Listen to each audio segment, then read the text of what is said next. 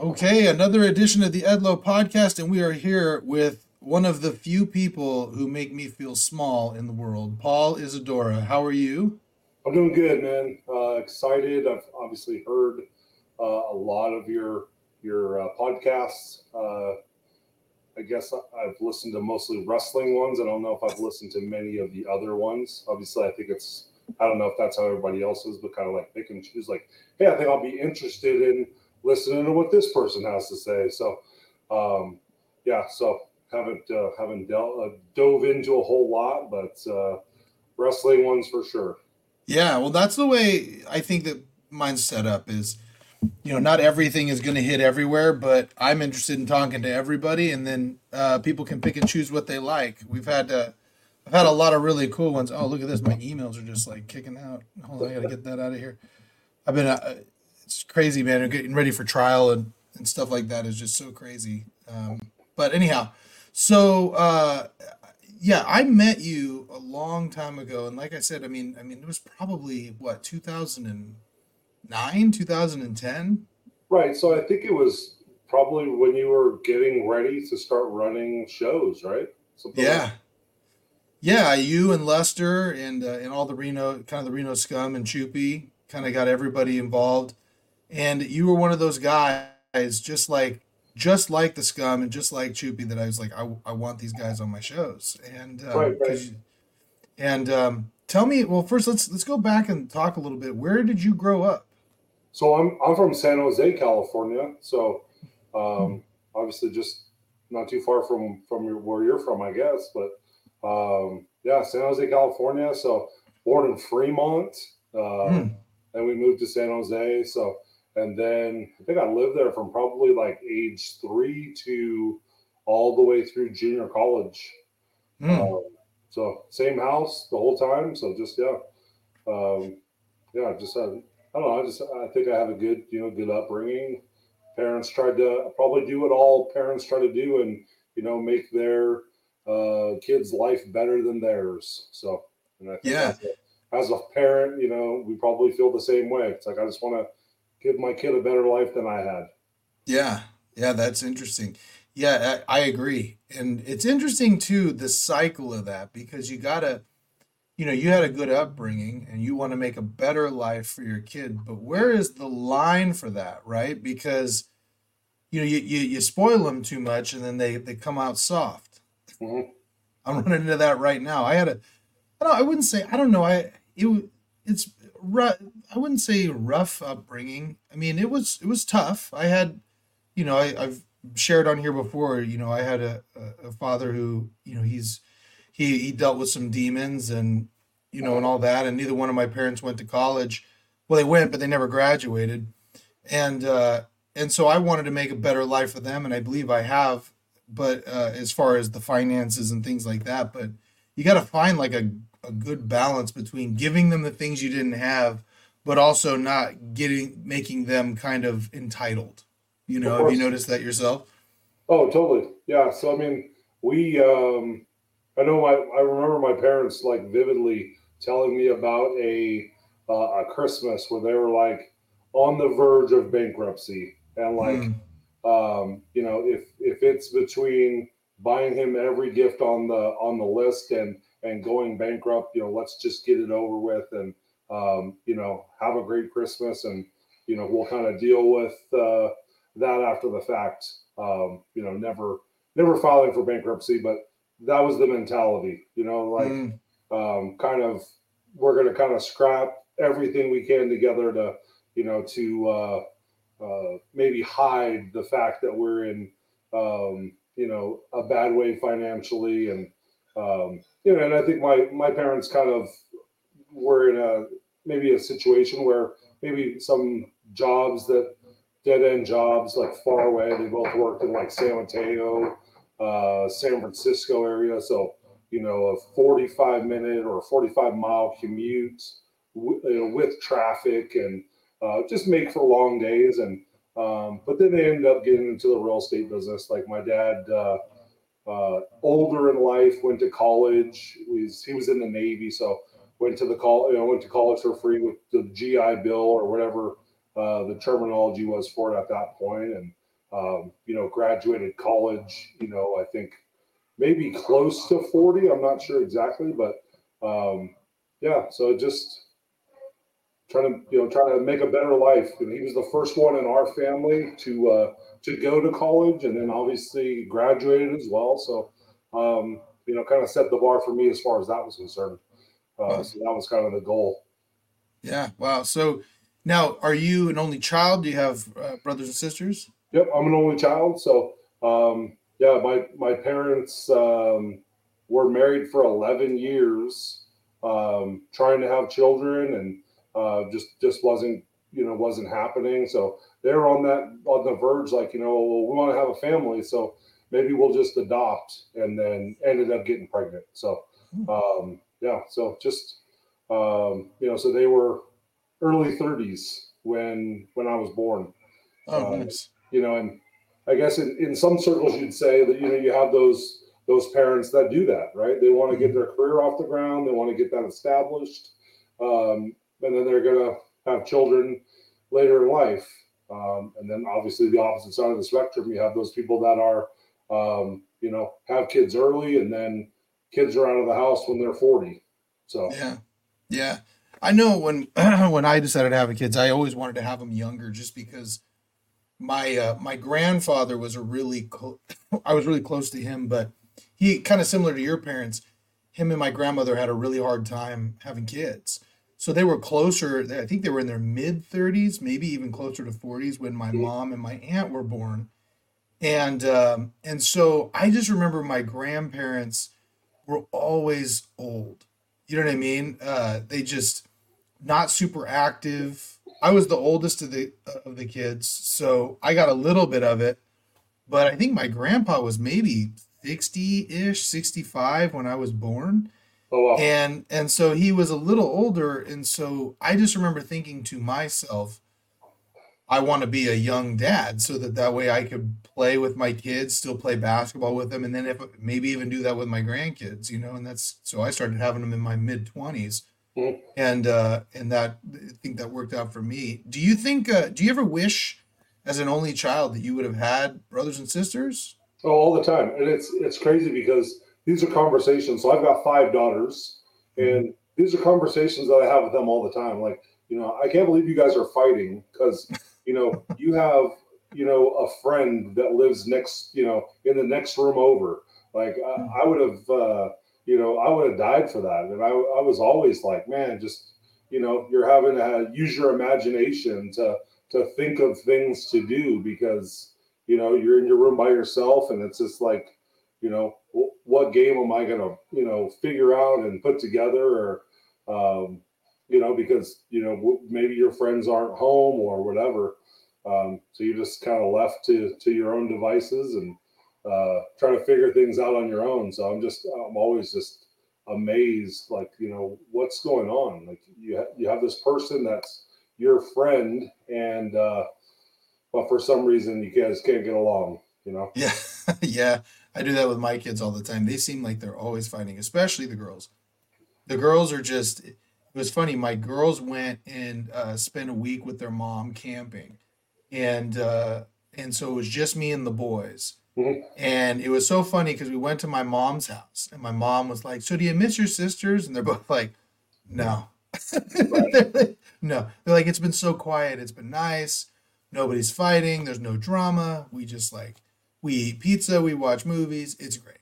you know, and so yeah, exactly. they're, yeah. So five girls, man, there's a lot of estrogen going on in your place. Right. Yeah. Uh, so, so, a lot, so, a lot of cooking as well, though. You know, cooking and uh, just I don't know. I can uh, I can parent from a, a, a teenage boy's perspective, so I kind of give them the the you know the insight on like, hey, you know, maybe this guy's giving you attention for the wrong reason. Yeah. Uh, so. Yeah. Oh man. So, how, what are the ages of your girls? Um, one is going to be 21 this year. Then there's one that's 18 13, 10, and 4. So wow. spread out quite a bit as well. You know, that's funny. My parent my parents spread us out too. There's four of us. So I, I there's me, my brother's five years younger than me. My next uh, my sister's 10 years younger than me, and then my other sister's 21 years younger than me. So we're Oh, just all spread out like that.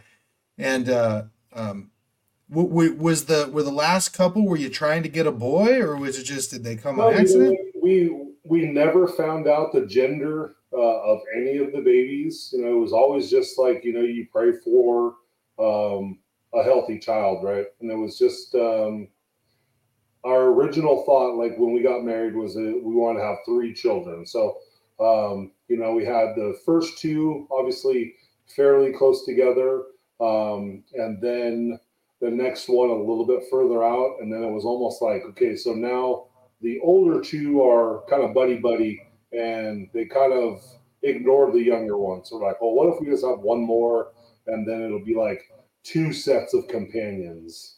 Mm. Um, and then at some point, it was just kind of like you felt like something was missing. So um, we're like, you know, why don't we just we'll try one more time and um, you know, and then you know, it felt like uh, like life was complete at that point. So um, Yeah. and ironically, I was talking to somebody else, and they were like, "You know what, man? Exact same thing happened in my family. Like, you just felt like there's a there's a hole, and then now that uh, that void is full. So um, that's kind of how it was for us.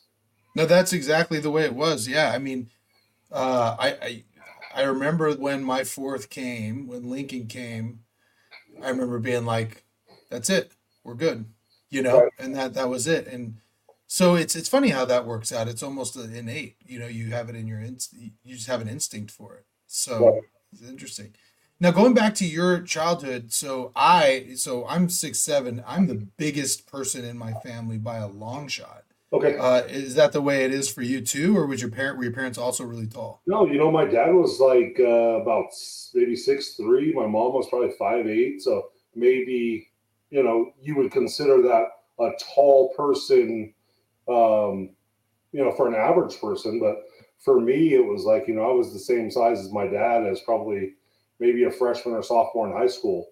Yeah. Uh, and so I don't know. I mean, my, I think my dad said he had a maybe an uncle that was six seven or something like that. But besides that, I mean, all my uh, my uncles, my dad's brothers were, you know, that six foot range, five ten, things like that. Uh, but you know, big, thicker guys. So uh, I don't know. So maybe I got like a little bit of that, you know, adult thickness, but somehow continue to grow. I don't know. Yeah. why Well, that's it. That's the thing also that I've no I noticed about you, and I kind of related to you was that you're tall, but you're also not like there's a lot of tall, skinny guys out there. right. But like, you know, I was always I was always the tallest guy in my class, but I was also big. I just was always big. Right. And you just kind of struck me as the same type. Were you always kind of the biggest guy in your class? No, you know, actually, I graduated high school probably six, seven, um, 165, probably something like that. Really? So, yeah, I mean, you'd, you'd have to like maybe take a look at some of the pictures on my Facebook or something, and you'll just see like I'm just this like beanpole. Um, but I don't know, always kind of had a bit of athleticism. Um, but yeah, just I, I constantly tell people about like, so my daughter's 13, she just started playing basketball. Um, and I feel like she's going through the same type of cycle that I did. And I feel like when I was 10 years old, I was pretty well coordinated with um, athletic ability versus height. Um, Mhm. And then that probably didn't happen again until maybe 18 or so, 19. Mhm. Um, and then another spurt like that until you know, I was like six seven to six ten, and then then I felt like everything kind of fell back into place where I was kind of used to my body. Um, and my daughter's going through the same thing, so she's thirteen and she's five ten. Um, Mm. so- Wow. um, you know, so it's just I'm I'm just seeing the same pattern that I went through, and I remember just being so frustrated, like never making an all star team, and Yeah. uh, you know, thinking like "Oh, I'm a good I'm a good player, you know, thinking to myself like, uh, you know, why am I not making the all stars? But looking back, and I've you know talked to some of my friends about um, you know my daughter, and they're like, "Hey, you were exactly like that, man. That sounds exactly like your story." So, Yeah. Um, so yeah, I mean, I didn't. I feel like I didn't put on like the um, maybe grown man muscle until maybe even after college. I, I feel like I played in college at like 225, 235, something like that. And then when I started playing overseas, is when I finally got to like 250 or 265. Um, so, you know, when I was in, you know, early to mid 20s, I think. Wow. like I, I always describe it as getting like your grown man muscles or your grown man strength. Yeah. So that's it's funny you bring that up because yeah, I feel the same way. Like I I was just really uncoordinated. I mean, I grew I grew fast. So I I was in sixth grade, I was six foot tall. Oh, wow. And then and then when I got to freshman year, I was six five, two sixty. oh, wow. So so I mean I was I was big and I mean I they everybody wanted me for every sport. You know what Right. I mean? It's just because I was just so gigantic.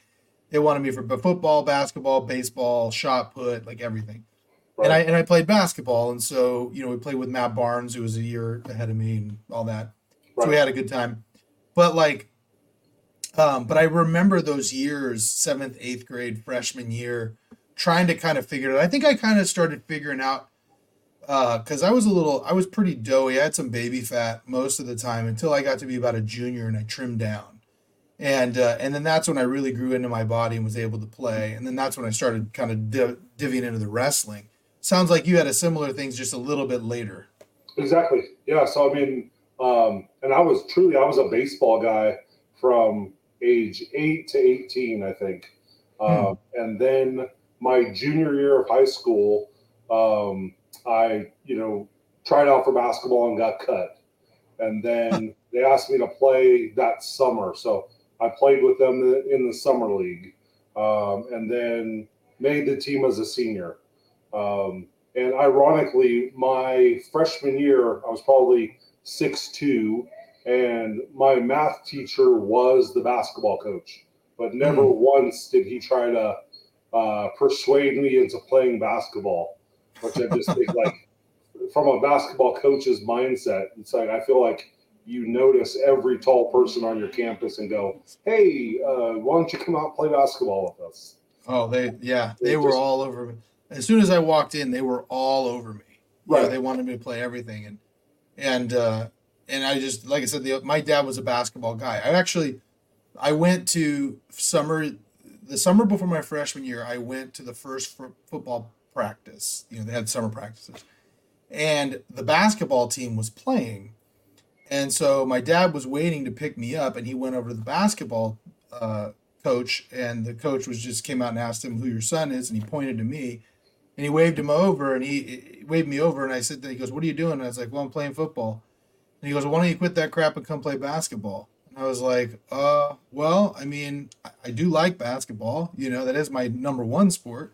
Right. And he and he said, uh, he goes, well, we got Matt Barnes, and we go in all these places, and he'll be a senior when you're a junior. Why don't you come out and play summer league with us and see if you like it? So that's what I did, and then you know, yeah, he. So that my dad pushed me that way, and I think it was a good move, you know, um, because football, and now we're hearing all this more stuff about head injuries and things of that nature. Probably a good thing. I probably would have gotten stuck on an O line or a D line somewhere, and Of course. you know and so so um so when did you tell you ended up playing for university of nevada reno right Yep. and then you ended up going overseas so tell me how that progression happened Well, so I mean, it was one of those things. So, I, like I told you, my dad was in the Navy, so uh, graduated from high school, and it was like, all right, so you got two options. You're either gonna go to the military or you're gonna go to college. And I just didn't think um, I was tough enough to go into the military. So I'm like, oh, I'm gonna go to this junior college, which was San Jose City College, um, and uh, it just so happened that they were uh, like perennial um, you know, Final Four in California Junior College. Um, Really? So, so it just so happened I go there and I'm, you know, I'm competing with these guys, and it's like probably our team was like nine black dudes and three white dudes. Um, so I, I just got beat up like physically, uh, abused by these much more talented, um, much more confidence. um, other players. You know, so um, and you know I just got better and better. So um, you know, came from being in high school on a really bad high school team, poorly coached, uh, to go into this coach, and his name's Percy Carr. Um, and I believe he's the winningest coach in California junior college history. Um, hmm. So I think he was, you know, he was a decade or two in when I got there, and I graduated in '93. Um, and I think he coached decades after that. So, um, but it was just like a military type uh, coaching mentality. It was just like, you know, you're you expect perfection, and and you look back and it's like, you know, from a coaching mindset, it's probably like he saw something in me that it's mm-hmm. like, you know, you need to achieve um, this level. Um, of success, you know, this is what your potential is. So I'm going to get every drop of potential out of you. So um, I basically gray shirted my first year there, um, and then you know played the next two years, um, and you know probably had maybe a, a dozen scholarship offers. Hmm. Um, I ended up actually signing with UC Santa Barbara um, and then uh, kind of got a, a, a, taste of reality about uh, politics and coaching. The coach that was uh, recruiting me uh, got fired, and then uh, mysteriously, I didn't qualify academically to go to that school. So hmm. I was in like mad dash mode. Um, Santa Barbara was on a quarter system um, versus um, semester systems with a lot of other colleges. So, you know, they were a few months out, but other colleges were, you know, like six weeks out. So it's like mm.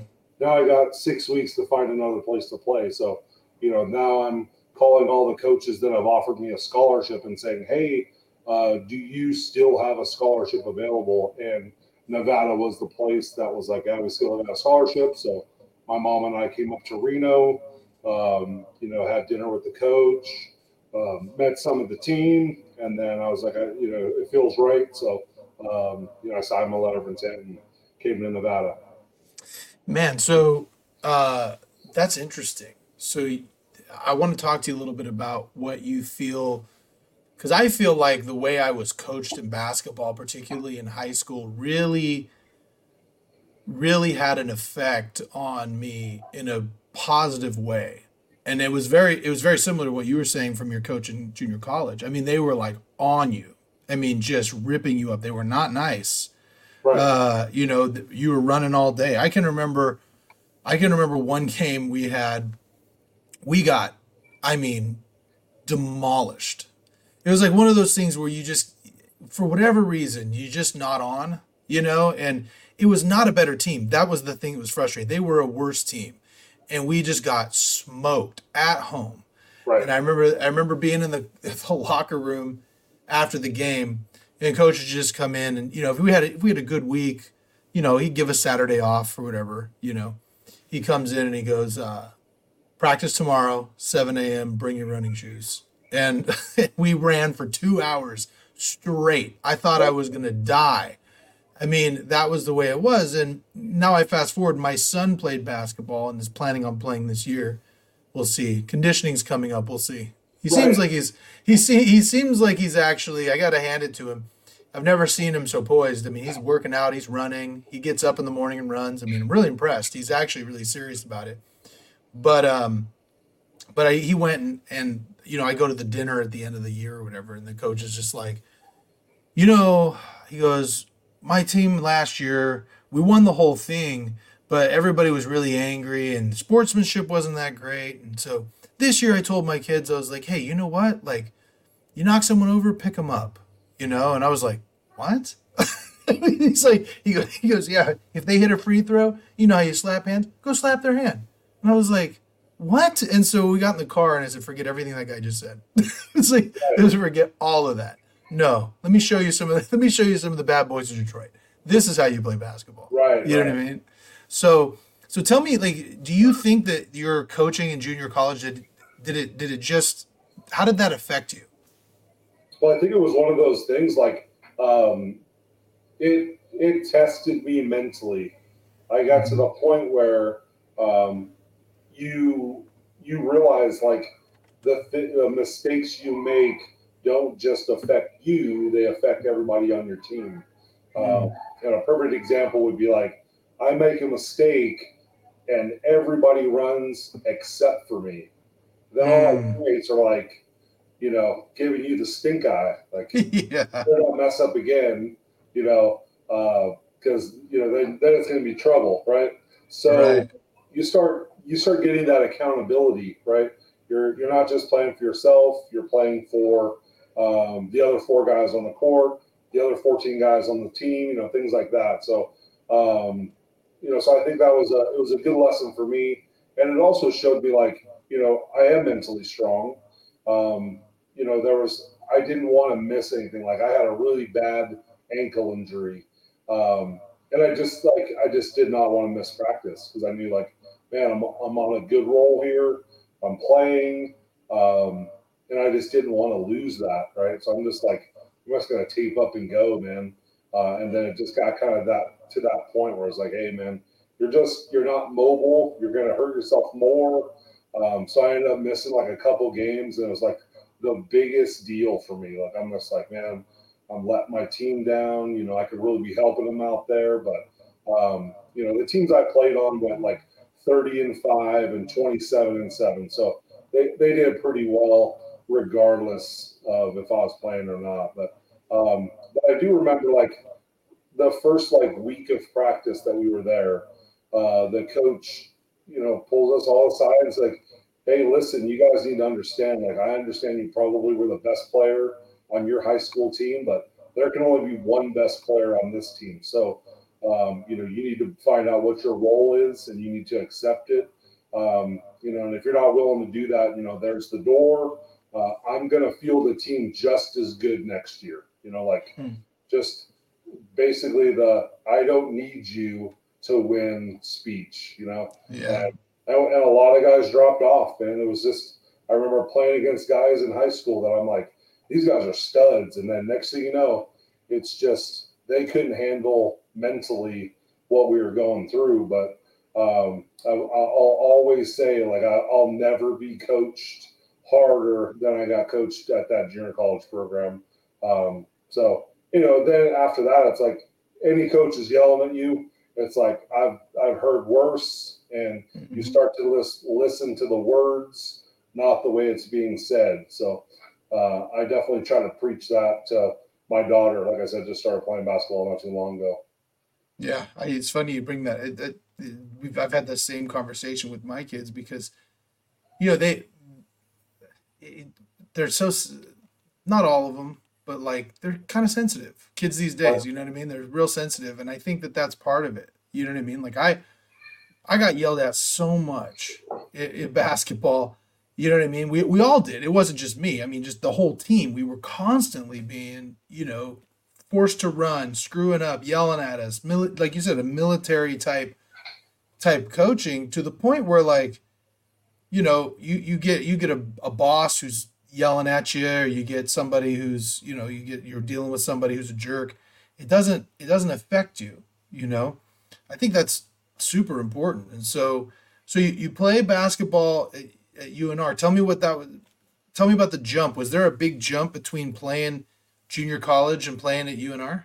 Yeah, I mean, and I was kind of talking about how like I, I felt like you know I was still growing.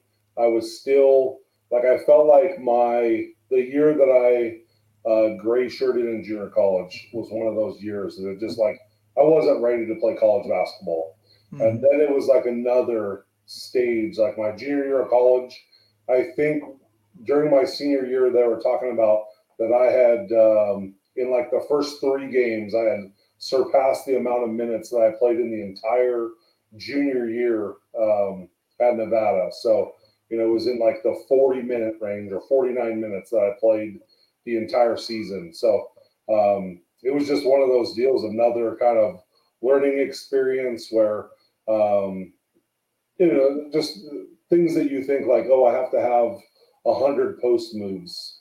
Um, mm-hmm. You start going, you know, it, it um, just kind of simplify things and go, you know, if I have a couple that I'm really, really comfortable with, that I can go with both hands either way over either shoulder, have a counter to each one of those, um, it becomes a much simpler game. So you're not like worrying about like which which move do I go to or um, things like that. You just try to work on getting really good at doing you know eight or ten things rather than mm-hmm. trying to do a hundred things. So uh, and a big thing for me was uh, between my junior and senior year was going to the Pete Newell Big Man Camp in Hawaii.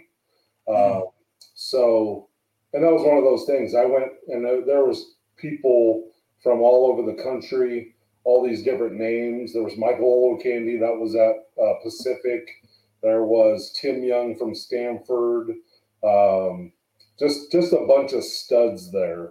Um, I want to say like Darnell Robinson from Arkansas. So just a bunch of big time guys, and then it's like, and then you're doing one on ones with them, and you're like, man, I'm keeping up. I'm, you know, I'm doing the same thing they do. I have a similar skill set. Like you start going, you know, the confidence starts, you know, really, um, you know, really building. And then the next thing you know, it's like I go into my senior year and I've got this different confidence level. You know, I'm of the mentality like if I catch the ball on the post, um, you know, there's really nothing they can do. So, um, unfortunately, I played in a system that was more guard centered, where mm. my role was more, you know, I'm going to set a screen and get somebody open. I'm going to play good defense. I'm going to dive on the floor and get loose balls. Um, I'm going to defend strongly. Uh, I'm going to block my guy out every time. Like, I'm just going to do all the little things that aren't going to show up on a stat sheet um, and just try to be the best teammate that I could. Yeah, you know, um, that's really so. You know, I, I, had a couple of different things I wanted to ask you about on that. The one thing I thought was really interesting was you uh, you mentioned the uh, get really good at eight to ten moves. That kind of translates to wrestling quite a bit. Oh, you know. I mean, it's it's so funny how you hear like you know people are are making fun of the five moves of doom, but it's just like if if you get really good at a, a few things and um, where it's um, that maybe the crowd knows it's coming and they can get behind you. Um, you know, you don't have to do a ton of things really well. You know, it's not like you and I are going to be uh, chain wrestling uh, for for ten minutes in a match. You know, um, you know a couple of holds and um, couple of counters, and you know you can make everything uh, kind of go together seamlessly. And, and, and really, what we're trying to accomplish is is just telling that good story, right? Right, right. Well, you know, I heard uh, I heard Jake the Snake Roberts once say, when I first started wrestling, I knew a thousand moves, and about five years in, I knew a hundred. Now I do three and get over. you know, and so um, you mentioned a lot about your confidence level, and you know, I, I've talked to a lot of people about mindset. Tell me what you think. You know, you, you mentioned that you had a different confidence level and it improved your game. Tell me more about what you think the mental aspect of confidence and how that plays a role in success. Oh, I think it plays a huge role, man. It's like just um, I don't know. You hear people say like, whether you think you you can or you think you can't, you're always right. You know, it's like mm. that's the power of the mind. Um, you know, you can put yourself up to doing so many different things just if you have the confidence or the mindset that that you think you can do those things. Um, yeah. You know, I was just ironically kind of going back to wrestling. I was thinking like um, our show this Saturday. Um, you know, I just did like mad run to the ring, like um, to kind of um, save Adam and Luster. And I just like, people were like, you ran so fast. Like you just like came out of nowhere and just like slid under the bottom rope. And then I'm just like, man, I wonder, that's probably the same type of thing it would take to do like a suicide dive. And then I'm just like, maybe I should start doing a suicide dive, you know? Because it's like, know, the mindset, you're like, well, if I could do this, that's no different. You know, you're Right. same visualization, all this stuff. So it's just like, wow, man, I'm um I don't know if I'm tricking myself into thinking that I could do that, but it's like it's the things that you think all of a sudden, like, oh, I, I can do that because I can visualize myself doing it. So um, but it was one of those things like um, and, and being a confident person, I think that uh, uh, it rubs off on your teammates, it rubs off on uh, locker rooms, you know, whatever situation you're in, you know, colleagues. Um, I think you know you uh, um, you know you have that type of mindset. And we talked about uh, I was I was teaching a leadership class today, and I was just like um, talking about that confidence level. We talked about body language and posture and things like that. How that can convey uh, confidence, even if you're not confident. Your posture maybe can convey that, and people are like, "Oh man, this guy has his stuff together." So Mm. uh, I think it's it's really goes back to that that mindset. So you were teaching a leadership class. What what do you do for work? Yeah, so I'm a teacher. So I um, I actually just it's so crazy because so I I finished playing in college in '98, um, and I had 13 units left my senior year um, when I got the opportunity to go overseas. So Hmm. um, you know, obviously everybody always dreams about playing professional sports, um, and I think like sometimes we're really small minded as far as thinking like there's nothing outside the United States. Mm. Um, you know, and in '98 there was the lockout, right? Mhm. Um, so it was a lot of people that were borderline NBA guys would go play in the CBA, and borderline CBA guys would go play in the IBA. Um, and I got a tryout in the IBA, and there was like 40 something guys there, and they had one roster spot open. Um, so it was just like very difficult that specific year. Um, so I had a, you know, I had an agent that was like, hey, you know, I have an opportunity for you to go overseas and play. And, um, you know, I was like, well, you know, I want to, I want to take that opportunity. So um, I got to go play in Bulgaria, Denmark, Australia, and China.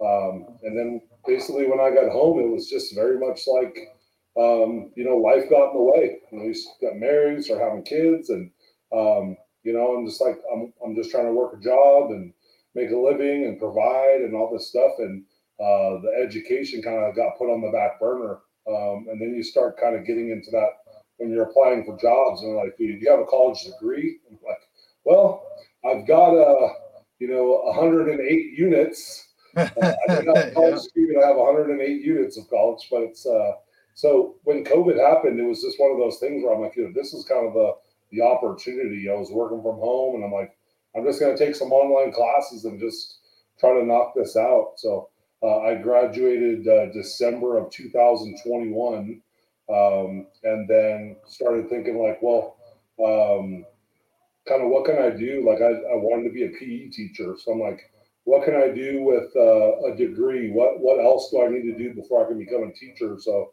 um, I've been going through that process, and then so I just got a a job. I today was my first actual day teaching, but um, I got a PE job at a uh, um, for middle school here at a school right down the road from me. So I teach middle school. I teach uh, uh, leadership, and then I teach uh, an academic skills center uh, for the athletes at the school. So I can kind of share the same type of uh, things I'm talking to you about right now with these athletes about how important it is to, to get that education, how that uh, correlates with playing in college and things like that, and the things that coaches are going to be looking for, and um, you know how it could be your grades could be that uh, um, could tip the scales in in your direction when it comes to a coach recruiting two of the very similar player.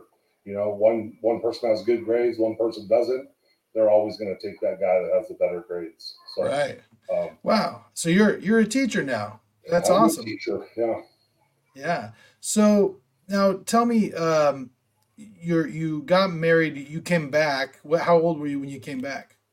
Um, I was probably maybe 23, 24, something like that. Mm. Um, yeah, so I, I had already I had met my wife my junior year of college, um, Mhm. and so she was kind of on the ride uh, the whole time, and uh, yeah, so and it's kind of crazy. I was just thinking, like as we were talking earlier about you know getting having children late and things like that. And I just remember always when I was when I was younger thinking, you know, I'm not going to get married till I get like really old, like like 25 or something like that. You know, 25. Yeah. like perspective when you're when you're young you think like oh 25 that's that's old because you'll probably be close to retiring at 40 right because Yeah. you don't know any better you just like Yeah. Oh, because you'll be really really old when you're 40 Yeah. so um so yeah so we got we got married when i was 25 and um you know just kind of uh went from there Man. So now tell me, uh, you, so you got married when you were 25. Where does wrestling come in? Um, wrestling was ironically, I was talking to someone on America Online. It was probably it might have been Adam, it might have been Corey, um, but I was talking to someone and they were talking about how they had this wrestling school in Reno and that I should come by.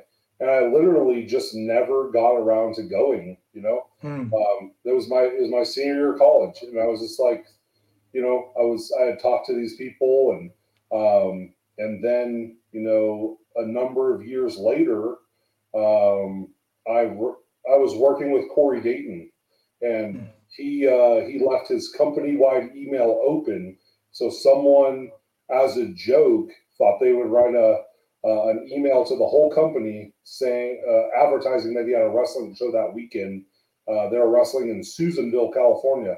Um, so I'm sure in an effort to try to embarrass Corey, uh, they did this. But when I read it, I was like, oh man, I love wrestling, man. I'm going to go check this show out. Um, so I go to this show uh, and, you know, I see Luster, I see Malachi, I see Flacco, Ugly, Choopy, um, just Corey, uh, all these guys, uh, Brian Raymond. Um, trying to think of who else is Yeah, Mustafa. this is like this is like a this is like a trip down memory lane. Come Oh, on, it's a, and it was like a who's who, man. Like Yeah. all these people, you know, it was, you know, I want to say Pogo Russell, Malachi, uh, Mustafa wrestled on that show, uh, Adam, Corey, and Luster had a three way. Um, just, and I just remember like, I remember looking at their website before I went to the show and seeing like Luster listed at like six six, Malachi at six five. And I remember I was sitting down when these guys walked past me, and I was thinking, man, these guys are huge. Mhm. right? And you think Mhm. you or I, if we were Right. standing up, maybe they don't look that big, but I'm sitting down in a chair, and I already in my mind I have this guy's six six. So you know he had the double mohawks at the time, and just you know look, it was a larger than life um, feeling for me, and I was like, dude, that dude can kick my ass right there. Um, you know, and obviously that's what you want, right? You want to have those guys on your show that the fans don't go, oh, I could kick that dude's ass, right? Right. So, um, and there's yeah. a lot of those out there on the indie scene. oh, There's yeah, a lot of those guys. right. yeah. So I, after the show's over, I talked to Corey and I was like, man, how do I get into this? And he's like, well, the guy that trains us, Brian Brigger, is right over there. Just go talk to him. So that show was on a Saturday, and I think I started training the next Saturday. Oh wow. So, Now, uh, your wife was in the picture. Were you married at that point or not? Um, I believe she was, yeah. So, um, because I remember like going, "Hey, this is going to cost me a thousand dollars to get started," um, and she was like, "All right, this is your dream, or uh, you know, this is our next chapter, whatever you how you however you want to look at it." And um, so she's like, "Yeah, let's do it if you if you want to do it." So, um, so you know, I, I paid my money and um, you know, I'd go train with these guys, and um, it's just crazy. You look at it from a training aspect, like when you're training people. Um, and I always thought like everyone that worked for SPW probably lived in Sacramento. Um, very naive thought, right? It's like Right. then you realize some of these guys are coming from Stockton or San Jose or Fresno or whatever, right? And it's just like you don't realize how fortunate it is to have like a school in your hometown, but uh, I took full advantage of it, man. I would go there, train on my lunch breaks, and um, I just wanted to get in there as much as possible, you know, because I, um, you know, I think I started at 27, you know, so, mm. um, so a little later, but you talked to a lot of like obviously listening to the trip interview, like yeah. how late he started. So, um, yeah, so I don't know, man. It was just then you just begin this like roller coaster ride where you're just like on the road and listening to all these guys that have more experience than you, but uh, in most cases are younger than you. Yeah. well, so have you always been a wrestling fan? Was that always something that was in the cards for you? Oh yeah, man. It's uh it was I remember my my parents getting me those 9-inch rubber LJN figures. Oh, I had them too. I still have them up and my kids have them. They're they're beat to shreds, but I oh, got yeah. them all up there. Yeah, they got yeah. no on them now, but it was I remember I started with the uh the Hogan Iron Sheik pack. Yeah. Those two wrestles there and they got me the ring. So um yeah, and then it was just like just building the collection after that, man. I had like a, a small garbage can full of those figures.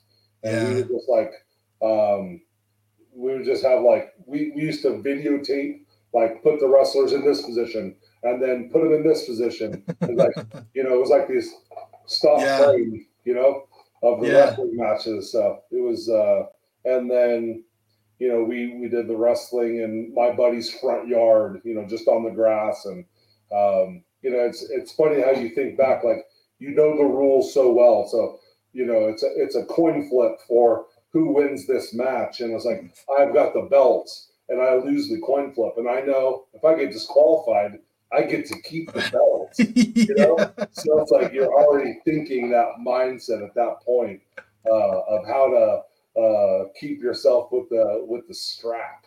Yeah, no kidding. I have to ask you. I don't know if this is like you like this for you, but being a big guy, obviously, like you joked about, I could do a suicide dive, and anybody would tell you you don't have to do that, right? right you know, and uh, and so do you ever get um, frustrated at all by the fact that you're kind of be, just by your size you're a little limited in the ring. You know what I mean? Like as oh, far as because it's like it's like I just sit there and I go, okay, so it doesn't make any sense for me to sell for some guy who's five foot six. You know what I mean? But at the same time, like I'd love to have just a, you know, a good old fashioned Bret Hart, Shawn Michaels, you know, technically sound match. but the thing is, is at six foot seven, you know, like I'm not gonna have that match really. You know, right. do you ever feel the same way? Well, I think sometimes you you want to do those moves and stuff like that, but I think in many cases, I think your storytelling could get you into that situation where you go, man, these guys just had a, a 20 minute match and um, it was believable to me that this uh, this you know five seven guy could beat the seven footer. You know, um, if you're able to tell that story, like for me, it's always like about this guy's not going to pick me up and do anything like that. But I might get overconfident and I might try to do something where uh, I put myself in danger. Um, mm. You know, the guy moves out of the way, you take the post, or um, you uh, take too much time dropping an elbow or something, and the guy moves out of the way, and somehow the momentum turns. Um, so I remember watching. Um, I know I want to say it was like Matt Striker and J.R. Kratos at uh, mm. at APW, and mm. and I remember just like the before. You know, obviously I'm at this point. You know, I got to be over ten years in, right? And and I'm listening. And I, I go to this Matt Striker um, clinic just to listen to him talk. And he's talking about how somebody doesn't have to give you a bunch of moves, right? You could just go, um, you know, I slam you, I go to drop an elbow, you roll one revolution away from me. So I miss that elbow, but it doesn't affect me that much. I kind of just shake it off a little bit and I go to hit you with something else. Miss a leg drop because you roll one more revolution away from me and then you start selling up into the corner. So then I come running and you move out of the way. So basically, I just took three bumps without you doing anything to me. Um, and that obviously uh, in your power meter, you know, Mhm. drains your power. So um, Right. just telling that story, I'm, I'm, you know, I'm listening to him say this in this seminar, and then him and J.R. Kratos, they do that exact same thing that night, and it's just like the light bulb goes off, and you're like, wow, like he was just talking about it. I couldn't really visualize it, and then they do it in the match, and you're like, man, that was awesome. Like, uh, you know, it's not like Matt Striker's picking up Kratos. It's not like he's giving him moves or anything like that. He literally is just avoiding getting hit. Mm, So, yeah. So you start you start wrestling. How long did your training go before you had your first match? I think it was close to a year. Mm, Um, and then my first match, I actually tagged with Flacco uh, against Jarevko and then one of the other students that was uh, at our school. So, um, you know, just like you have the the history with Jarevko, he was Yeah. in, you know he was the opponent of my first match as well. So, um, Yeah. kind of interlinks all Yeah. these different people. He's been around forever, and you know it's it's so interesting. He was the first guy I ever met in pro wrestling, uh, other than Ollie, who was training us. Right. And and yeah, I mean that guy. He's been he's been a lot of guys' first match. He's been a lot of, and he's been the guy who's gotten a lot of guys opportunities uh, to to kind of branch out. Trip being Yeah. one of them. Right. You know? And so so now um so you go for a year and you know you you basically became in my mind like the big man of the NorCal Reno area. Right. Um so how long before you started getting just I mean, were you, were you just kind of going along with the scum for a while and getting a lot of bookings, or did you start? How quickly were you getting kind of trading on your own name? Um, I, I mean, I, I give kind of all the credit to like Ugly, right? Ugly brought us into SPW.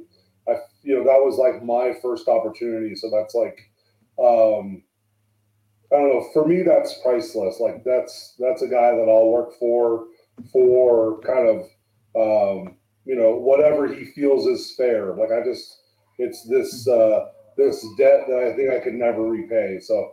Um, and I was always like that. Like I, I really appreciated the story of like the Dudley boys working for ECW, even Mm, after they got signed with WWF.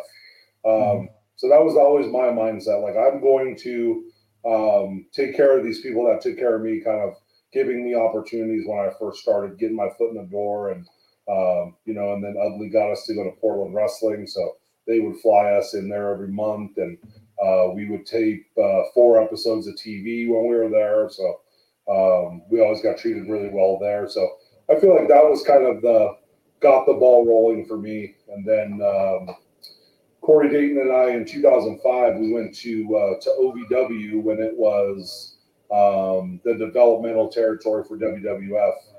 Um, and it's maybe an opportunity that I passed up that I should have taken advantage of because they're like, oh, well, you can skip over the beginners class. You can jump right in the advanced class with Rip Rogers. And mm, um, you know, after the fact, you look back and go, man, that was probably a, a huge opportunity that I potentially, um, you know, missed because of probably just being nervous. Like, um, you know, we had uh, we had two kids at the time, and it was just like we could have moved to Louisville, Kentucky, and um, and I could have, you know, I could have made a run at it, right? So I would have been 30 at the time, so it would have been an opportunity, you know, to, to go for it and, uh, and, and kind of give it the best shot. But, um, you know, you look back and it's like maybe, maybe a missed opportunity or, or whatever. But then, Well, uh, well, everything ha- everything happens. Everything happens for a reason, right? oh, So, absolutely.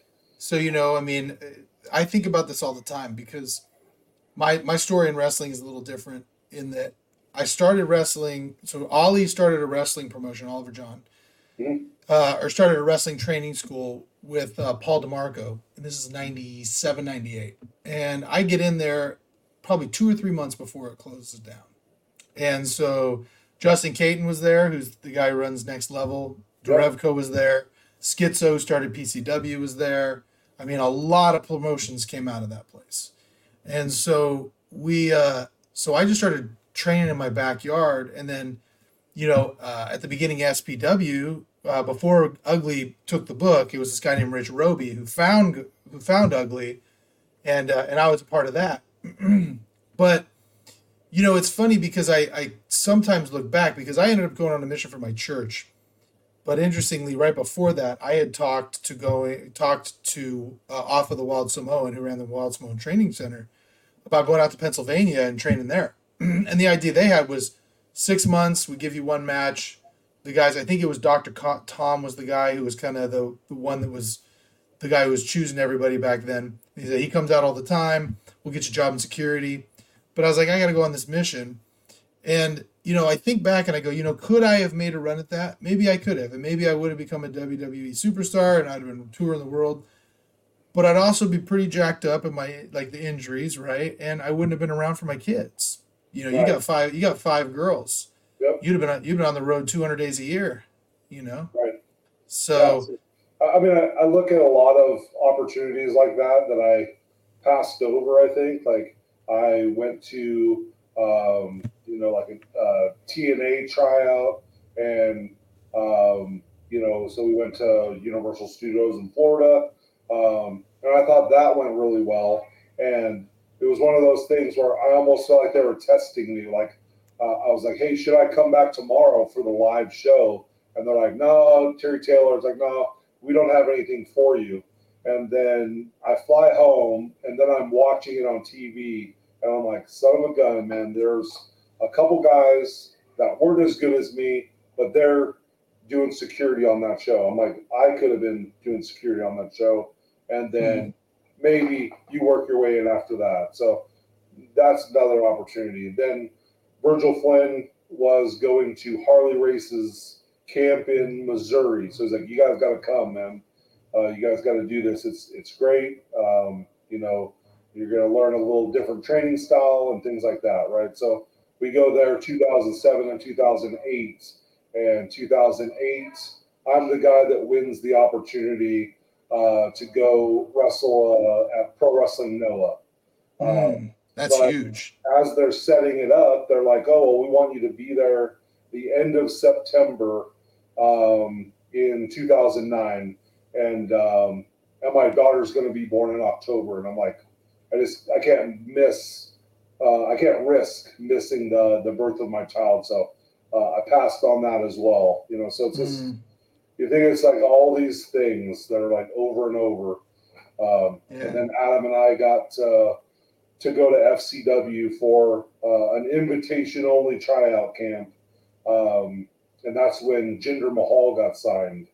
Mm. Uh, so I just thought like another opportunity, um, you know, to, to kind of get your foot in the door and work some security stuff, extra stuff with WWE. And, um, you know, it was always the, uh, you're too big, you need to lean out. And then, I go back leaner, and they're like, "Oh, you got to put on some size," and it was just always this, you know, it's not the way you are right now. You have to be something different. So, mm-hmm. um, so just things like that, and then you know, I think the last thing for me was uh, the tough enough that AJ Kirsch was on was I went there and I made the uh, the final whatever 26. Mm-hmm. Um, and you know, and then got that got eliminated. So for me, that was like okay. Uh, at that point, um, I kind of was, I think, at peace with like this probably isn't going to happen for me. You know. Mm-hmm. Um, yeah. So I don't know. I just try to.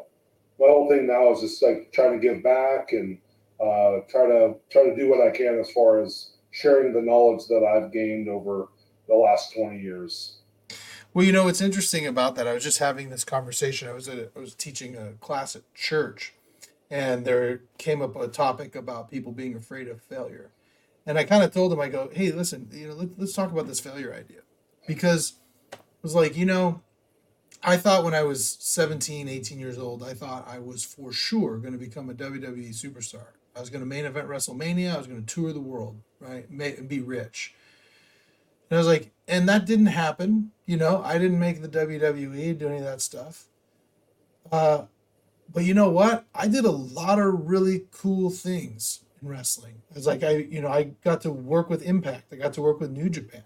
I got to do MTV2 with Lucha Libre USA. I got to meet some of the my my idols in wrestling. I mean, when we did Impact, I mean, I'm hanging out, you know, Bubba Ray Dudley's talking to my son who's playing on my phone. I mean, I got to do all of this cool stuff. So, was it would you consider it a failure because I didn't make the WWE? I mean, yeah, you could probably look at it that way. But man, I've had a colorful life that of experiences that I don't know what my life would look like if I didn't. I would have felt it was I would have felt more regret never trying than I do for not making it to the WWE. You know what I mean? Yeah. And I, and I know so so tell me like what you know you you were in there with Brian and was Mustafa still training over there when you were there? Yep. Okay. So you and I know you and the scum Adam and and Luster and Choopy, Corey Dayton, Malachi, you guys were all just like super tight. I mean, I, I never saw any of you without the others, really, or some combination of you. Tell me what some of those guys mean to your career. Oh, it was just like, um, you know, I feel like I built that bond with like Adam and Luster specifically, um, like kind of right off the bat. It was, um, I know Luster would tell the story about when Brian was telling him that I was going to come and start training. He's like, "Oh, we've got this seven footer coming in," and he's like, "My expectations was you were going to be seven feet tall, you were going to be 200 pounds, you were just going to be goofy as all hell." And um, you know, and then when I came in, obviously, um, I was probably maybe I don't know 265, let's say. Um, so sizable guy uh, mobile, athletic.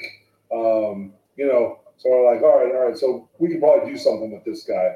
This guy's going to be all right for us to to you know go on the road and things like that. So I was always always the guy that would drive. So um, you know, and and I always really just kind of um, listened to what Mustafa said, and that's uh, you've got two ears and one mouth. So you know, uh, listen twice as much as you talk. So, um, so many stories like just on the road with Mustafa specifically, like just probably not saying a word, literally just listening to stories that he's telling about, um, you know, being in the Carolinas and uh, ECW stuff and with Cornette and just all these different stories that at the time when you're listening, you have absolutely no idea what he's talking about. Nothing makes any sense.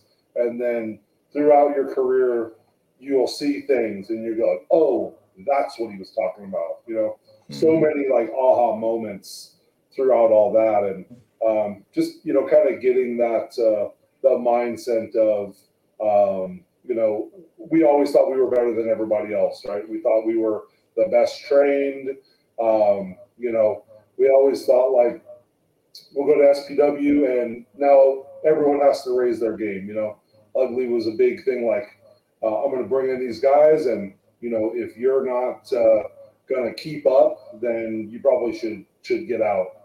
Um, so I think it was a, a way to weed out some guys that maybe uh, shouldn't be there, but were you know maybe filling space at the time. So um, so I don't know. It, it, always feels good when someone tells you, you know, obviously pads your ego, um, and someone says, "Hey, you're raising the bar for the rest of our company." So um, but yeah, just just traveling with those guys, man. It just you think about how many years, how many miles we travel travel together. We used to um, work for Rikishi and Gangrel's promotion in uh, in LA. So we used to travel. Me, Choopy, Adam Luster, uh, Malachi, and Drake Nelson. Like we were the only team that they had that was legitimately all from the same city. So um, and I think like when you watch things like that, you see like, okay, well, obviously these guys know what the other's thinking, kind of know where to be. Um, they just click. So it was always pretty pretty special, like having matches like that. Yeah. Do you? Um, uh, is there anybody else outside of that group that you really enjoyed working with? Uh, I mean, getting an opportunity to work with Oliver John, I think, is always cool. Uh, Prime Time and I, I think, always had really good matches. Rick Luxury, I thought was awesome. Um, I got to work Brian Cage a couple times, always like top notch. Um, I've worked Frost a ton of times, Ugly a ton of times. Like, um, you know, I mean, I like, I don't know, I like, I like working with all those guys, and then just you know, sprinkle in those those opportunities to work with Gangrel and Rikishi, um, you know, and some of the other stars that you see, like um, maybe making their uh, their way back from being uh, in the big time.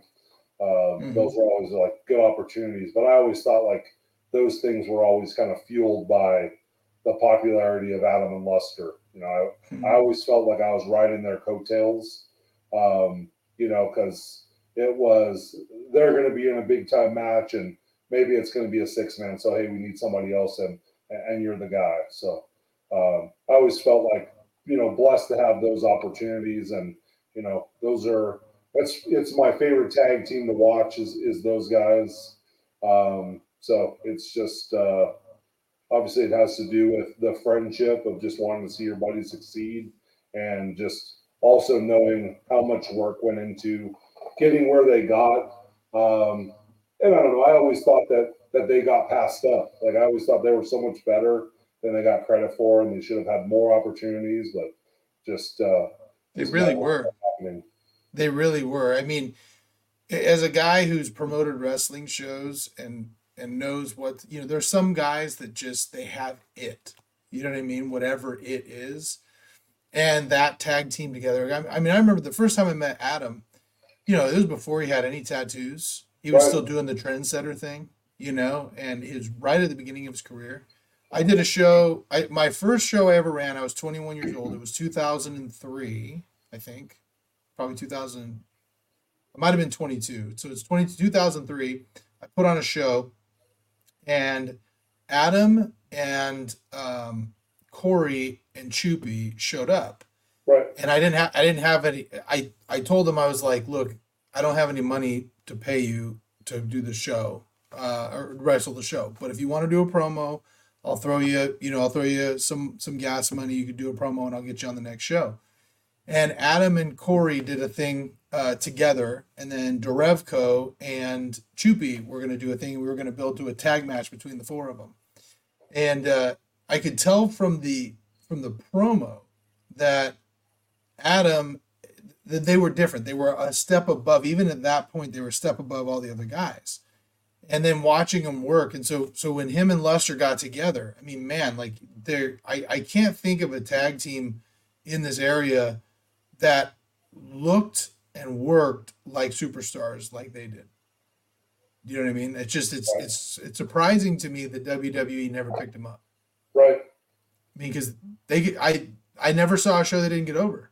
Right, exactly. So, um, now, so what's next for your wrestling career? Where are you at now? What are you wanting to do? Because I've seen you work. You're still working. You can still go.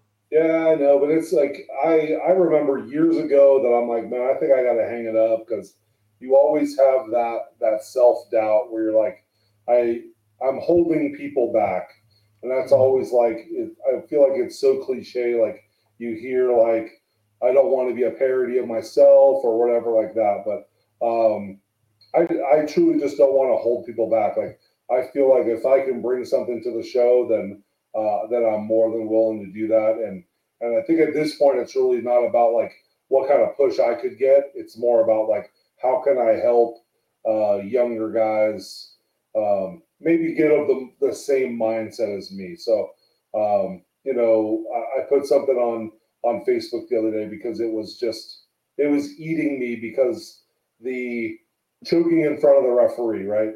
It's mm-hmm. I don't know if it's the way that people are trained or or what, but it's like I was watching a match and it was like a guy is choking the person in front of the referee and the referee's counting and the guy goes, I've got till five.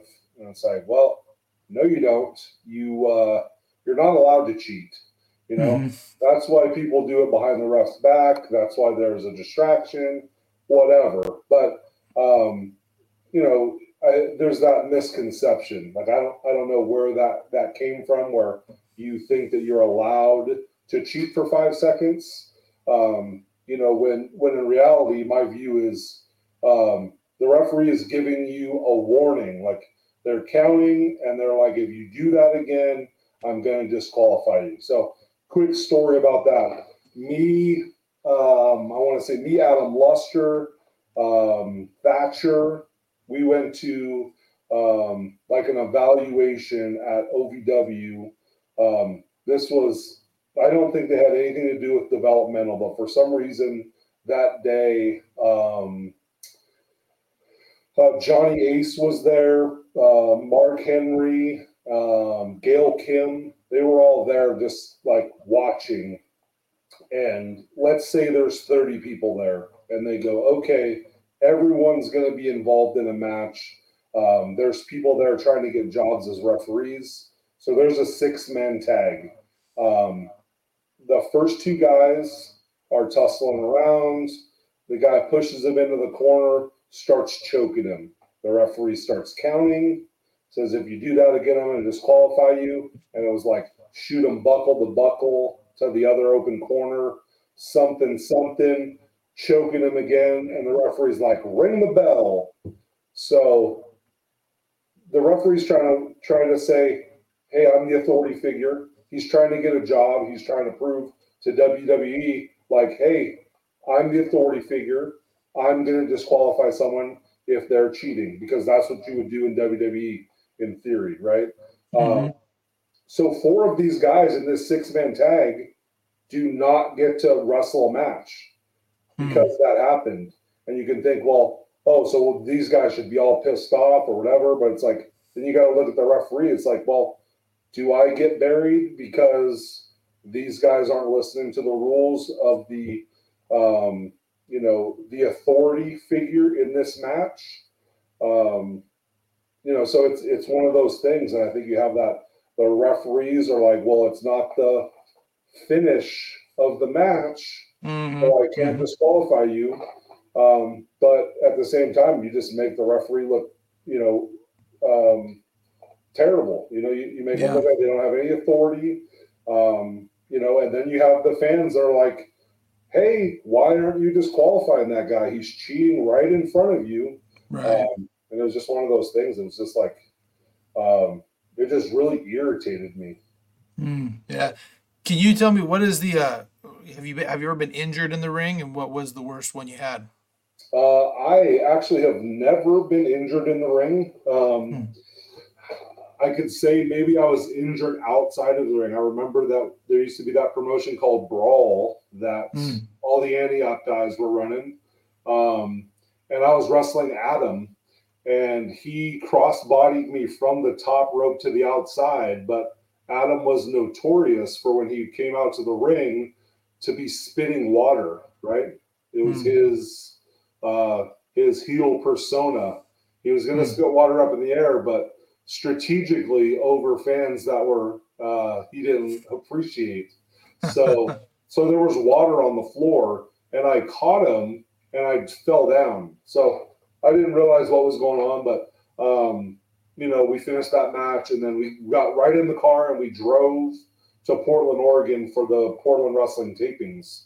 And I just remember being like, my knee feels kind of sore. It was like um, swollen and stuff, but I was like, oh, I'm gonna just get like the those icy hot patches or whatever. So ice my knee, you know, on this trip from Sacramento or wherever Bay Area, all the way up to Portland, Oregon. Um, and then when we get home that Monday, I go to the doctor and I say, man, I think I messed up my knee. Uh, and they're like, oh well, uh, it feels too stable for anything to be wrong. So I'm like, all right, so obviously you guys are the mental medical professionals.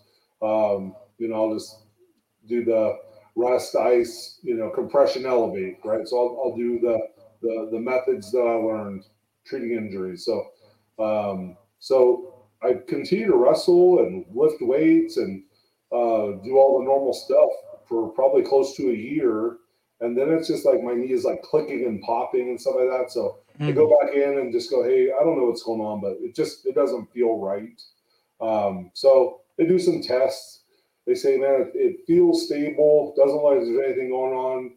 nothing showed up on the MRI. But what we'll do is we'll go in and we'll do a scope. Um, Mm. If there's any scar tissue, we'll clean it up. Um, if there's something really wrong, then we'll fix it. Um, so they go in there and they show me the video of inside my knee afterwards, but there was no ACL at all. So they had to Huh. do like the cadaver graft and uh, put a put an ACL into my knee. So um, yeah, so that was probably the only injury that I can think of. Like I've never been hurt by someone, um, and you know, knock on wood, I've never hurt anyone either. So uh, Yeah. That's a that's a big claim. I mean, as a big guy like you, that you never hurt anybody. That's that's a good claim. right. Is there any is there anybody that's kind of the up and comers now that you would love to work with? Um, you know what? So we had Midas Creed on on our show this Saturday. I think that guy definitely talented. Um, there's I think there's a couple guys from PCW. I know. Um, uh, I want to say it's Rayshawn Prince. Hmm. Um, I think is super talented as well. So there's definitely some guys. I mean, I'm I'm not as as on the scene for sure as I used to be. Um, Yeah. You know, but I definitely like seeing these guys come in. And um, I went to PCW when they did this last Young Lions Cup to kind of like help agent matches. And um, you know, you see Illumide and Jason Xavier and some of these guys, and um, you know, just what you want to see. Like I remember seeing Illumide at uh, at SPW. We had a, we had some guys fly in here from from Wisconsin. So um, so we had a show on the Saturday, and then SPW had their show on the Sunday, their Halloween show. So I was like, oh well, I'll just take you guys there. Uh, we'll get on that show, and um, it was just one of those things. Like I had never met this guy Illumide, but just looking at him physically, you're like, that dude looks like a wrestler, you know Mm, mhm. in shape, athletic, looks like he's strong, and um, so you know, just watching him in that Young Lions Cup, I thought was was pretty good. So um, there's some guys like that, but I mean, I feel like there's not like a um, that um, the wish list for me. Like, oh man, I got to work this guy before it's all done. Uh, Yeah. you know, like I feel like I've had really good matches, like with Adam, or if I work Luster, obviously just based off of um, the familiarity, really, um, Mhm. kind of knowing what they do, and um, I don't know, just things like that. I just worked with the Midnight Heat this last weekend, and Mm. those guys are fantastic. Um, so just I don't know. I think there's a lot of a lot of good good talent out there. Um, you just hope that you have. Uh, I know like Ugly used to do like a um, like a critiques or whatever like that. Um, you know, and you just hope like some of those guys would would go and and talk to an Ugly or a Prime Time or Luxury, Adam Luster, those guys, and just kind of go, hey, would you mind watching my match? And hopefully take the critique and take it seriously and try to make those changes. You know, I think that's really the mark of those those guys that really want to get better is when they're going to say, "Hey, can you watch my match?" and you say, "Absolutely, I'll watch it." And here's my realistic critiques, and they go, "Thank you." And the next time you watch them wrestle, they've changed those things. Yeah. Wow. Yeah, I you know, I've I've been getting back into it and kind of going to shows and stuff. I've seen a couple of guys that are new that I just I mean Trip Rogers is somebody who just kind of I think he has it. You know what I mean? He just he kind of get it, gets it with that onesie gimmick he's got going on and stuff like that. And then there's this guy I don't I don't know who he is. I met him um this uh th- this last show uh, JMM. I don't know what that stands for. But that guy is crazy charisma. I mean, knows how to work a crowd. You know what I mean? Just uh, watching his match, I'm like, man, this guy, you know, he, you know, I, I like he comes into the, he comes in, and I just go, okay, so just another, you know, he's another indie guy or whatever, and then, but then he goes out there, and I go, oh, he just transformed into like a, uh, just a, a great heel bad guy. Just really does does a great job. So there's a lot of those guys out there, and of course, you know, the Too Fresh. I really like think those guys just Right. know what they're doing, you know? And so, man, so uh so now, you know, we've talked about your wrestling, we talked about basketball, now you're teaching. do you feel like do you have the same passion for teaching? I mean, it's been one day, right? But do you feel like yeah, this is? I I did. I substitute taught at this school since January, so um, I just I really like the vibe where I'm at. So um, so yeah, I, I think I'm really to enjoy it. I'm really trying to click with the kids and things like that, and try to. Um, just had a coaching meeting today for coaching girls basketball. So um, you know, I think I'm trying to take the things that I learned playing basketball. I've, I've always coached over the last 20 years or so, um, high school or uh, or just doing individual workouts, things like that. Just trying to really, uh, I felt like this community here treated me so well when I played here that that's kind of the ultimate goal is uh, is to give back. Um, I've been trying to help these guys um, get recruited to play in college. Um, so it's it's very very much a passion of mine, really, to to help that uh, that stuff happen. There's just not uh, a whole lot of coaches that come to Northern Nevada, unfortunately, because it's far from a hotbed for um, for recruiting. I'd like to change mm. or help change that. You know, make it where um, coaches go, "Oh, this person came out of Northern Nevada, uh, and so did this person, and so did this person." Maybe I need to start sending some uh, some recruiting that way or uh, get in contact with some coaches over here. So, um, you know, I'm hoping that's going to happen. And, and, on a side note, you talk about JMM, and that's a guy that we trained. Oh yeah, yeah. Did he train out with you guys? Nice. Yeah, yeah he's um, he's good, man. He's yeah. he knows what he's doing. You know, another one I think he trained with you was uh, Jaya Jaya. Yeah. So and so that's the ultimate example of the guy that just wants to make it, right? So he trained with us, um, got to a certain point, and then the school closed down here. So his whole thing was, well, I want to still train. Where can I go um, that I can train? And uh, I would hope that you would agree that um, you're not going to get much better than being with Sorrow uh, yeah. as far as training and um, ironically, we talk about just just learning in general, and people that will take advice or say, "Hey, will you watch my match?" Um, I, I, took some advice from Vinny, which I wasn't. He wasn't even talking to me, but he was talking to Frost about um, how when you throw something that you're going to miss, it has to look the same as when you throw something when you're going to hit it. Um, you know, and it just like resonated with me. Like, okay, well, um, and, and, a perfect example that I can use is like if you talk about samurai throwing a back elbow um, to kind of get into the shot a little bit, elbow up, mm. hand here, just in case you want to whip reverse, mm-hmm. duck the elbow, whip reverse the guy.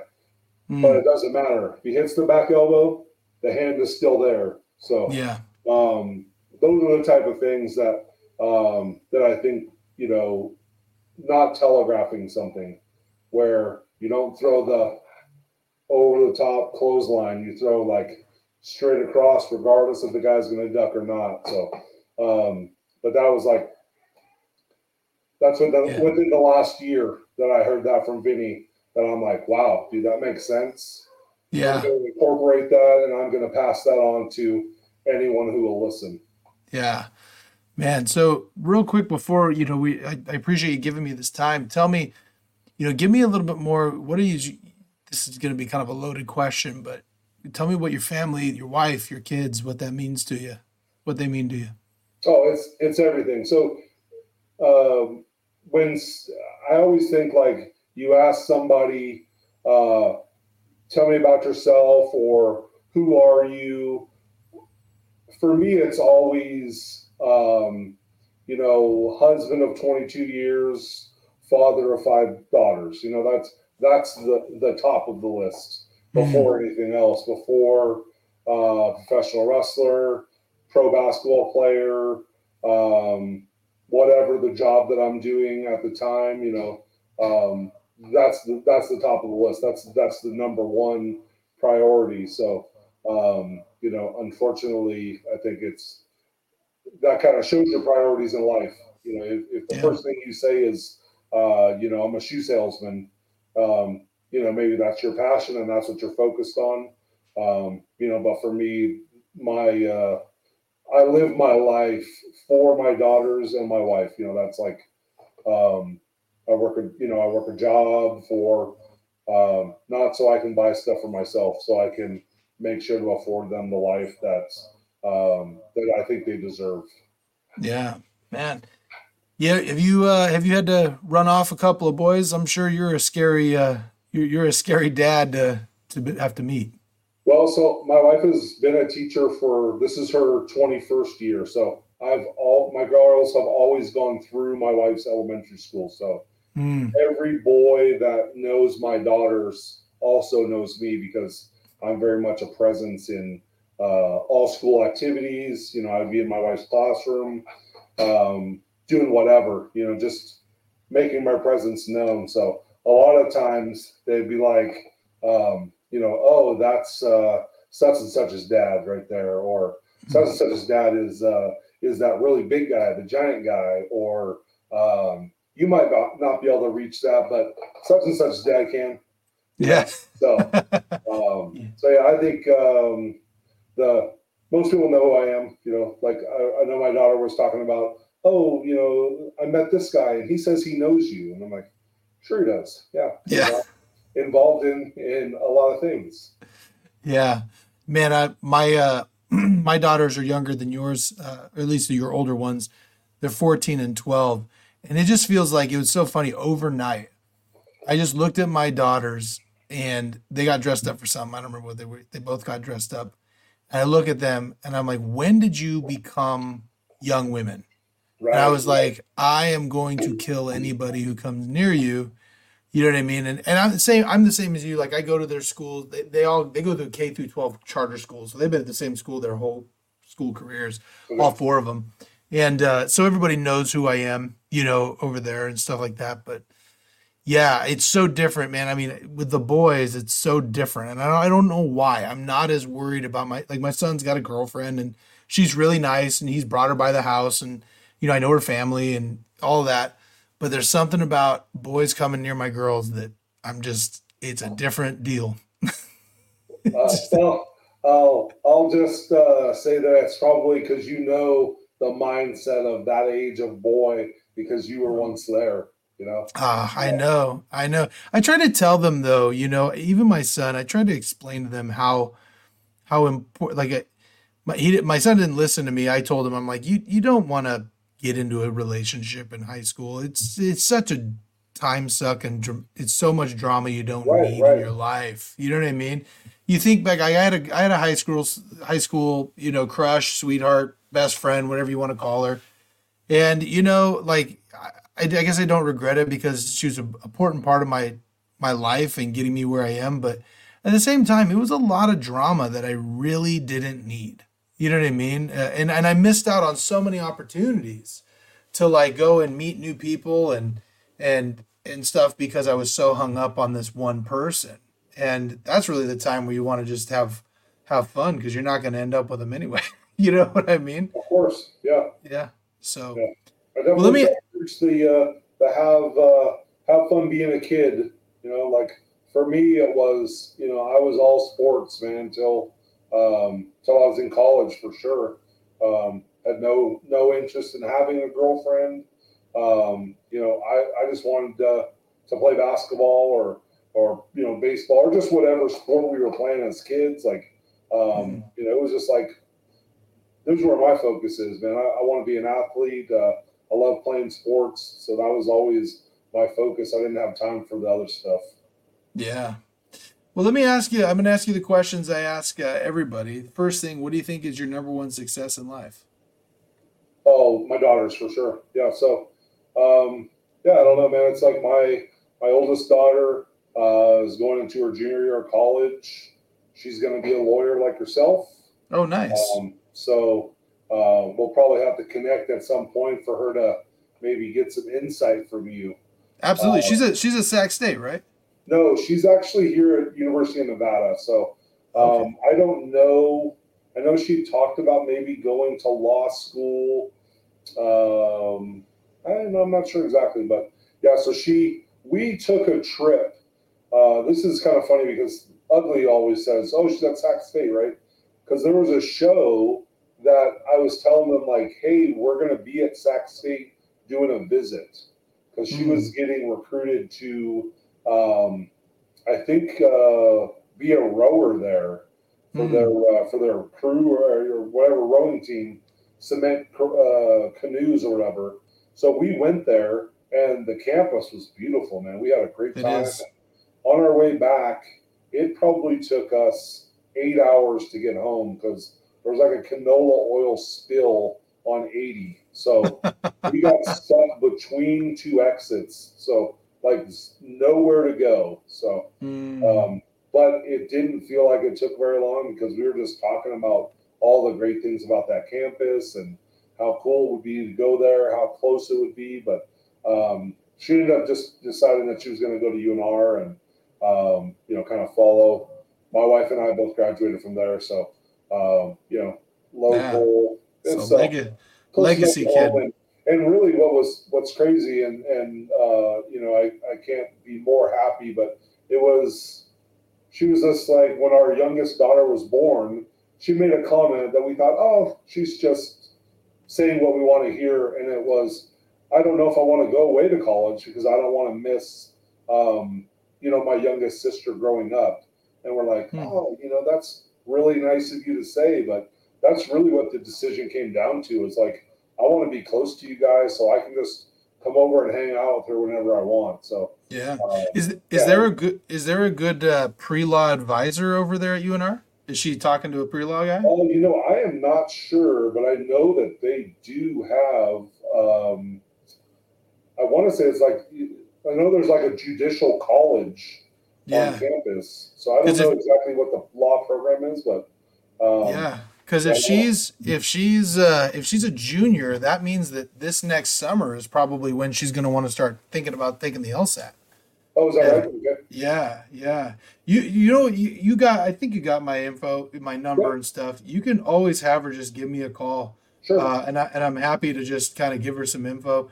You know, because it, it's so hard to figure out where you want to go, what you want to do. You know, I actually took my LSAT at UNR. Um, oh, okay.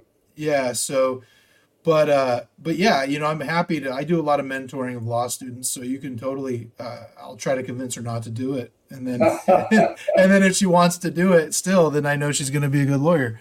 So. Um, no, but that I always love that. Does she have an idea what she wants to do in the law, or just wants to be a lawyer? Well, it's it's kind of crazy because at first she went to a uh, uh, like a technology high school where she was in the medical program. So when she graduated from uh, high school, she could have um, just went straight into being a paramedic. Like they have the ambulances here in town mm-hmm. called REMSA. Mm-hmm. So she could have just went straight into that. Um, and then at some point, she's like, you know, I think I want to be like a, a malpractice lawyer. You know, so mm, like totally flip the script, right? Yeah. I want to go after bad doctors. Oh um, yeah. You know, so it's just uh so yeah, so I don't know exactly what, what happened, but um, yeah, so she just decided um, instead of going the medical route, she was going to go um, into that. So I don't know exactly what the goal is. Um, sure. I'm not sure if she knows what the goal is at this point, but um, sure. Yeah. Yeah. Well, I would tell. I would also tell her. You know, I thought I was I was going to be a prosecutor. I thought I was going to be prosecuting criminals, uh-huh. and then I fell into personal injury and wrongful death, and this is perfect for me.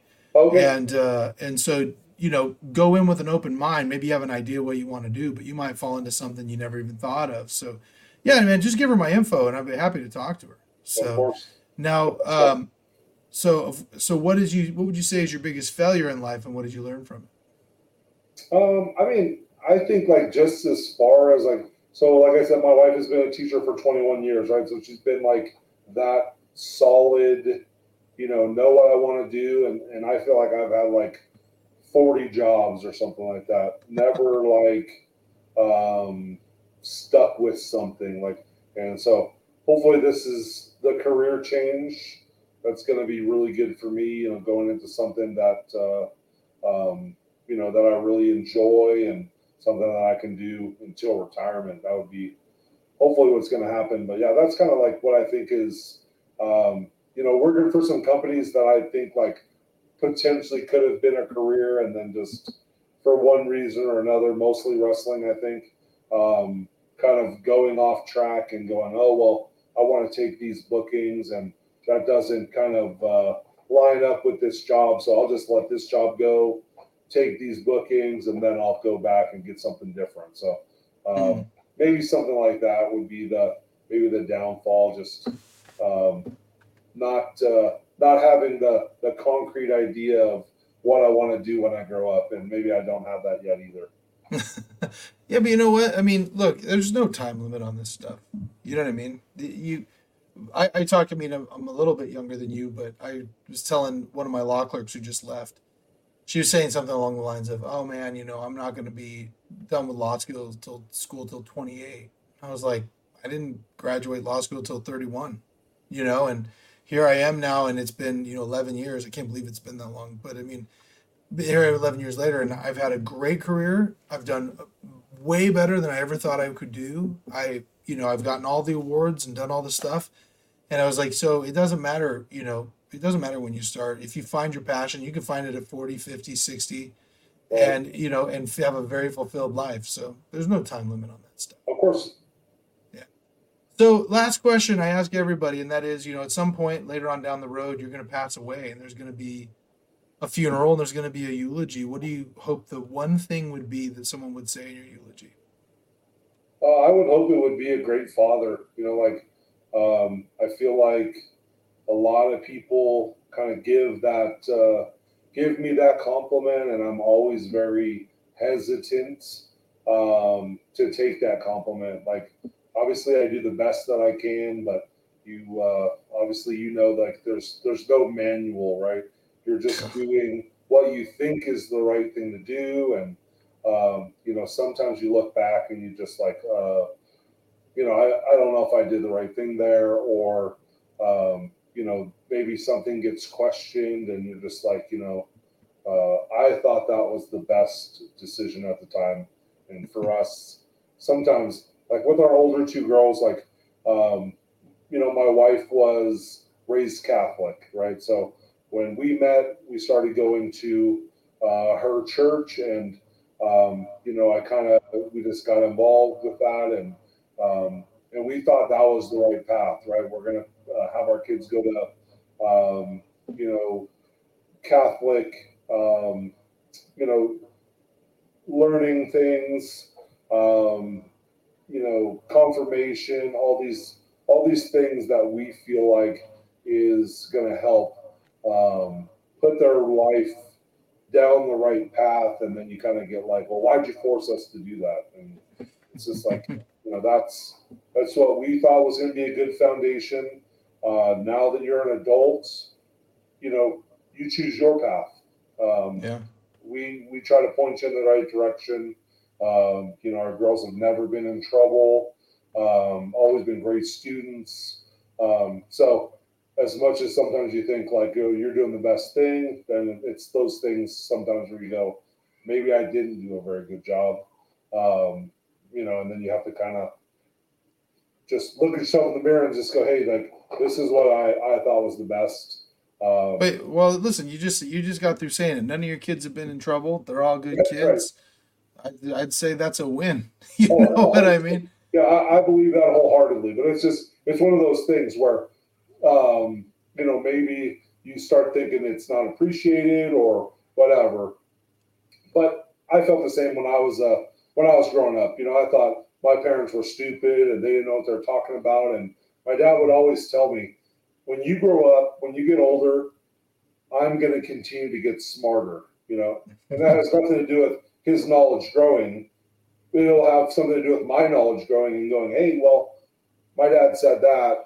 I thought he was full of shit. But 20 years later, now I know that he was right when he yeah. told me this. But I was yeah. rebelling or, you know, you don't know what you're talking about. You're you're old. Same thing with wrestling, right? You're like, oh, my mindset maybe on how a match goes together. Maybe people say, oh, you're out of touch or whatever and you hear that about a lot of old school guys, and um, mm-hmm. you know. But then at some point you get old and you go, yeah, maybe I shouldn't be taking all these crazy risks. yeah, right. Stuff, right. So yeah, I love going into ra- into matches, and you know, I've worked for uh, ACW, and you know, Derevko's the booker, and he's like, I don't want you to take a bump, and I'm like, great. you know, it was like, great, sounds awesome. so no, but you know, what you say about about about parenthood and kids you know, and also growing up, you know, my dad, I'm I'm at the age my dad was when he was going through like the thick of his stuff, you know, like his demon stuff and all that. And I had a lot of resentment for a lot of years about that stuff. But the thing is, is that now that I'm his age, kind of have a different understanding of like the pressure he was under and what he was dealing with with kids and trying to provide and do all these things without any. I mean, he didn't have any role model at all for how to do it. And you know, I think our kids are the same way. Like I there are I don't know how many days I just want to wring one of their necks for just you know being so I mean, yeah I think my favorite thing to say to my kids is that like I don't understand how someone who I know is so smart can be so stupid. You know what I mean? Like you just do you know and and uh and and but they'll figure it out and you know you're doing you're doing exactly what I mean you know you you're learning I, I said this to my son when he turned 13, we started having some problems. We were just crack, you know, we were just really, really butting heads. And I finally told him, I go, hey, listen, man, here's the deal. Like, you've never been a teenager before, and I've never parented a teenager before. So I'm going to try to cut you a little slack. You try to cut me a little slack. We're trying to figure this out together. And that's really all it is. Like there, you said, there's no rule book for this stuff. you know, we're all trying to just figure it out and do not you know not have to pay for therapy for them when they're older you know what i mean right.